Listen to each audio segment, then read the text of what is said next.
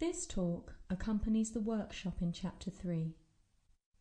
Read the workshop material first so you are familiar with the ideas in it.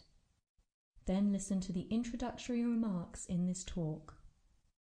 When prompted, pause the talk so you can start the procedure. To be able to flex easily, you need a lot of freedom in the major joint of your legs, your hips, your knees, and your ankles. We sometimes call this procedure monkey, as the shape of your body resembles that of a monkey, but internally there is dynamic muscular activity. Monkey can be done in a variety of ways, and we are choosing a basic version for our work today. You will end up with your upper body inclined forwards from your hips, your head leading the movement, and your legs flecked at all three sets of joints. To maintain yourself in this inclined position, encourage your back to balance you out by lengthening. It is lengthening that will support you and stop you falling further forward. This encourages your back and indeed all your muscles to tone sufficiently. Let's begin. Stand quietly with your feet about hip width apart. Your knees should be straight, but not locked, and your arms gently hanging beside you. Take some time to allow your whole body to lengthen up from the floor. Let your feet rest on the floor with your heels dropping and your toes lengthening forwards away from your heels. Ask your neck to be free so you can send your head up.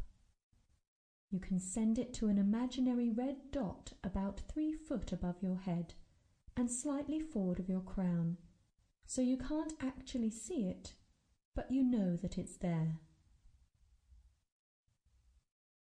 You are going to ask the big joints of your legs to release, but only to release. Don't bend them it's an intention you create in your mind rather than an action you take in your body. So ask your ankles to release, particularly the fronts of your ankles, your knees to release, particularly the backs of your knees, and your hip joints to release. Keep your back lengthening and widening as you do this and a sense of your up direction. Don't let yourself sink at all. Keep your back widening as well as lengthening.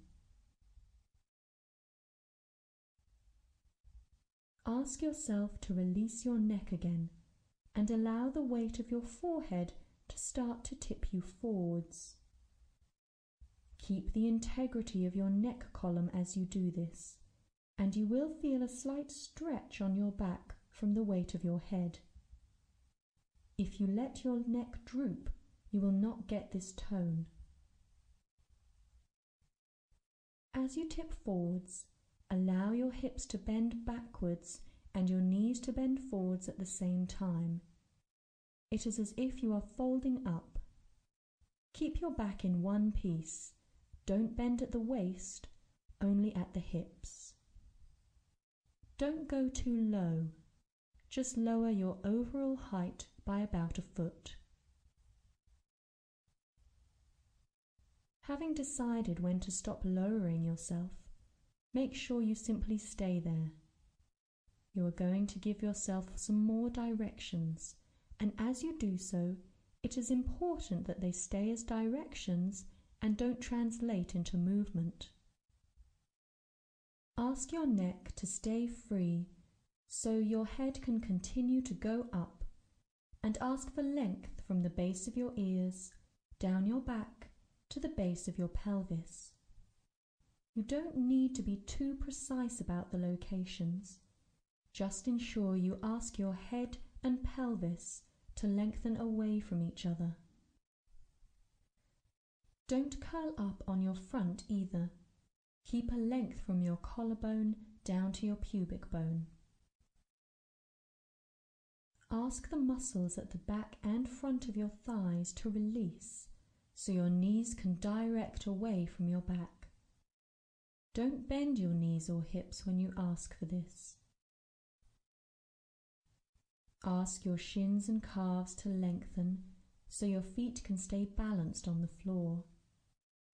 Ask your shoulders to widen. Don't let them droop forward.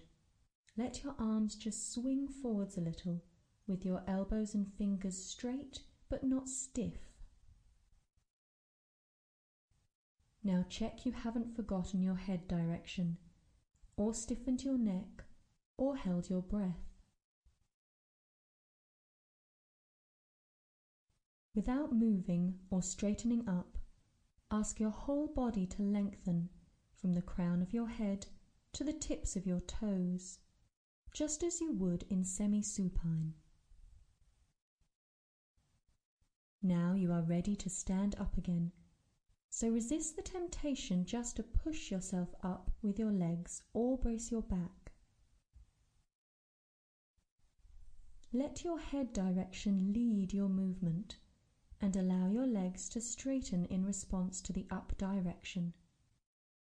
Don't brace your knees back, but make sure they are fully straightened when you think you have finished standing up. Take a little time to check that you are breathing freely and easily. If you are new to monkey, it can be hard work on your legs, particularly if you unwittingly pull down as you lower your height. Take it slowly and play with the variations suggested in the workshop details, and this will give you a sense of supporting your back. This is the end of the talk.